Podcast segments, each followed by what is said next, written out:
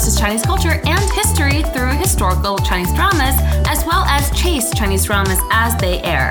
I am your host for today, Karen, with my review of the fantasy drama Yue Ge Xing, or Song of the Moon. This podcast is in English with proper nouns and certain phrases spoken in Mandarin Chinese. I've also done some of the translations myself for this drama, so please excuse me if it doesn't match official English translations from iQIYI. This review is also up on our website at chasingdramas.com. I will also take a moment right now to just warn everyone that there will be spoilers ahead.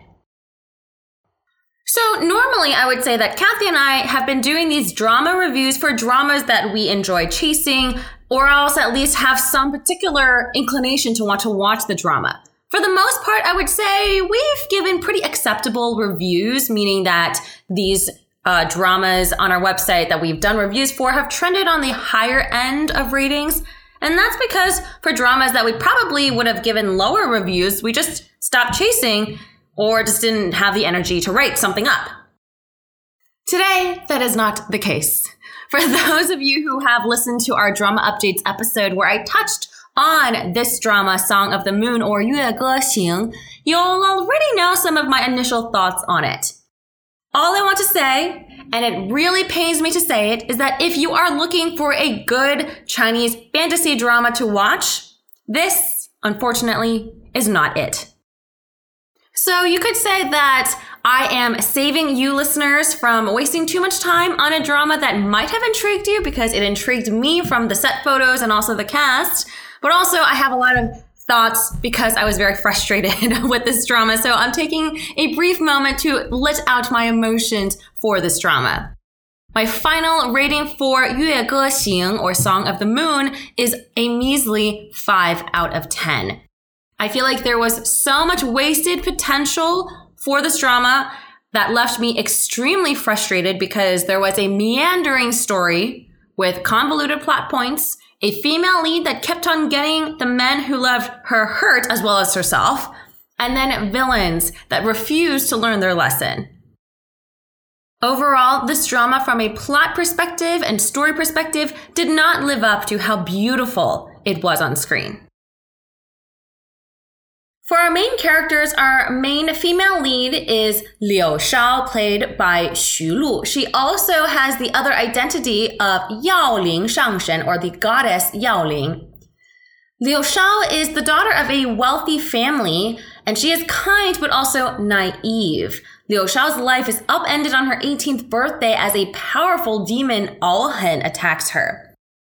She then heads to Duke Wu Yang's manor, who almost manages the mortal realm or protects the mortal realm in order to learn skills to repel demons, only for Liu Shao to find that she has hidden powers within her. In her past life, she was the goddess Yao Ling. The main male lead is portrayed by Vin Zhang Binbin. He has multiple identities in this drama, but the two main ones, without getting too far into spoiler territory, is number one, the immortal Lu Li, who studied under Lu Sheng and did his bidding to trick Liu Shao into entering the manor of Duke Wu Yang. There, he wished to use Liu Shao's help in procuring the powerful Bao Yue sword or Bao Yue Jian. However, Lu Li falls in love with Liu Shao and sacrifices himself to save her and the rest of his mortal friends. Little does he know, Lu Li's true form is Luo Ge, the all-powerful fairy clan leader or spirit clan leader. So Zhang Binbin had definitely multiple uh, roles to play in this drama. Other characters in this drama include He Na, who is played by Wang Youshuo. He Na is the king of the aquatic demon clan or Ji Shui Zu. He is kind-hearted and serene, but his life's goal is to break the curse that prevents his people from leaving water. He, as is rather cliche, falls in love with Liu Shao. We also have Luo Ning, played by Zheng He Huizi, who is the younger sister of the fairy leader Luo Ge. She is a cheerful and loving young woman who dotes on her older brother. She makes friends and ultimately falls in love with Ah Fu Jun. Ah Fujun is played by Wang Yilun. and he is the younger brother of He Na. This Ah Jun is a prince that hates that his demon clan and his brother have a humiliating existence and conspires with others to destroy the fairy clan. He falls in love with Luoning, but that does not prevent him from wreaking havoc for his brother against Luoning's family and clan. Ah Jun is accompanied by Bai Feng as the main villains of this drama. Bai Feng and Lu Li, so Zhang Binbin's character, studied together with the same master during their youth. And since then, Bai Feng has liked this younger brother. So we have a older sister liking a younger brother relationship here. She was initially a spy for their master as a student of Duke Wu Yang, but then she turned to the dark side when she discovers that Lu Li fell in love with Liu Shao instead, and then follows Lu Li, then Luo Ge, and Liu Shao across the realms for many, many episodes to try to destroy both of them. With these character introductions, I hope it's clear that you have mortals, you have fairies, or xianzu, and then also you have yao or demons, and there are different kinds of demons in this drama. So, what actually happens in this drama? We are first introduced to Liu Shao, who is a bumbling, naive, kind, but oh so beautiful young woman. She, despite being mortal, has hidden powers of an all powerful sun goddess, Yao Ling, within her. And I don't know if sun goddess is the direct translation, but that's how I'm envisioning it. So there we go. There is the scheming but righteous Lu Li that falls in love with Liu Shao, even though he was instructed to use her by his teacher to get to the famous Bao Yue sword, owned by the demon god Yue Guang Shangshen. Liu Shao at first only sees Lu Li as a friend, but in turn starts developing feelings for him as well. Meanwhile, we have the aquatic demon king, He Na, who also falls in love with Liu Shao, but his love is unrequited. He is rather upstanding about his feelings, not being returned, while Bai Feng, Lu Li's older classmate, becomes insanely jealous that Lu Li would ditch her for Liu Shao and decides to retaliate. Lu Li ends up sacrificing himself, but it's revealed to be Luo Ge Shangxian of the fairy clan instead and is revived. Liu Shao becomes extremely weepy that Luo Ge does not remember her nor their love, and basically gloms onto him to try to force him to remember. Bai Feng, who betrays the mortals, also ends up with the fairy clan and continues to wreak havoc there for Luo Ge and Liu Shao. Elsewhere, Ah Fujun, He Na's younger brother, starts manipulating Luo Ge's younger sister, Luo Ning, but they ultimately fall in love, though I think it's a very, ugh, I don't like that relationship. Ah Fujun and Liu Shao become He Na's biggest headache as he tries to suppress the former from causing too much trouble and save the latter from all the punishments she's subjected to. Add into the mix revenge and hatred that has lasted generations between the aquatic demon and fairy clan, plus the sun goddess and moon god that fell in love but are destined to not be together because they could then destroy the entire world. That's the general idea for this drama. I feel like now that I've described the plot, it actually doesn't seem like that bad of a drama, but trust me, I don't think you want to waste too much time on this. Zhang Binbin and Xu Lu separately made a great cast, and the money poured into making a beautiful drama on screen just could not save it from poor writing and honestly the uninteresting villains. I think this is actually pretty widespread consensus for this drama because number one, it does not even have an official Douban rating, which is a pretty big tell in saying that not enough people either watched this drama or uh, not enough people gave it good ratings. And number two, this fantasy drama only breached 8,000 on iQIYI's popularity index, well below what a fantasy drama of this caliber should have expected. The other, I guess, telltale sign for this drama uh, that it was not expected to perform well is because this type of fantasy drama would have been a surefire hit for the summer uh, blockbuster period, as we saw with Immortal Samsara and also Love Between Fairy and Devil. But the fact that iQIYI decided to wait and wait and wait and air this drama in December, I think is pretty telling with how they thought this drama was going to do. So, what exactly did I not like about this drama? Number one, the female lead had very few redeeming qualities. I like the actress Xu Lu, even though I haven't actually seen her in anything else outside of her role as Yu Zhao in Zhen Huan Zhuan or Empresses in the Palace. But on screen for this drama, she is undeniably gorgeous. But man, the character of Liu Shao constantly had Lu Li, then Luo Ge, and also He Na come save her because she would end up getting punished or walking into traps for the entire drama. I personally uh, do not know how these men have any powers or health bars left because they were constantly saving her nonstop.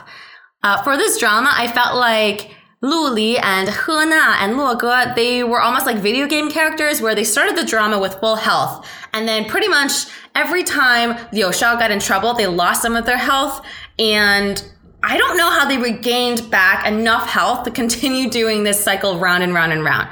For much of this drama, these men were coughing up blood or super injured because they were saving Liu Shao. The main issue, in my opinion, is that Liu Shao in this drama is portrayed as someone who is a Sha Bai Tian, which in English translates directly to someone who is idiotic, beautiful, but also very sweet. I felt like most of the time it was her bleeding heart that led her to her pain. And after watching several of these palace dramas or other strong female leads from various dramas we have seen of late, Liu Shao's character made me feel like we were regressing back to female leads of five to 10 years ago. Number two, why I didn't like this drama. It's because the villains refused to be killed off. Bai Feng and Ah Fu Jun went round and round in this drama doing bad things, being captured and escaping, then doing bad things again. It just got boring after a while. Or you just think, can we please make the main characters a little bit smarter?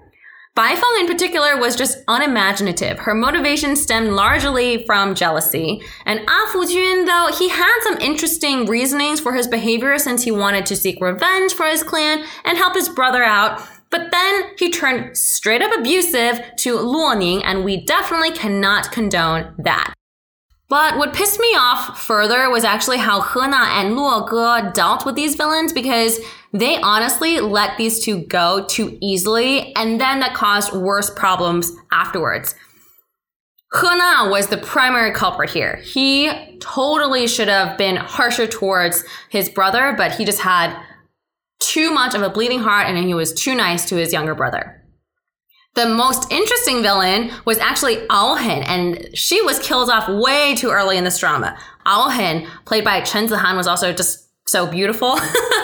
so I thought that if she had stayed alive past episode 12, that would have made this drama perhaps a little bit more interesting.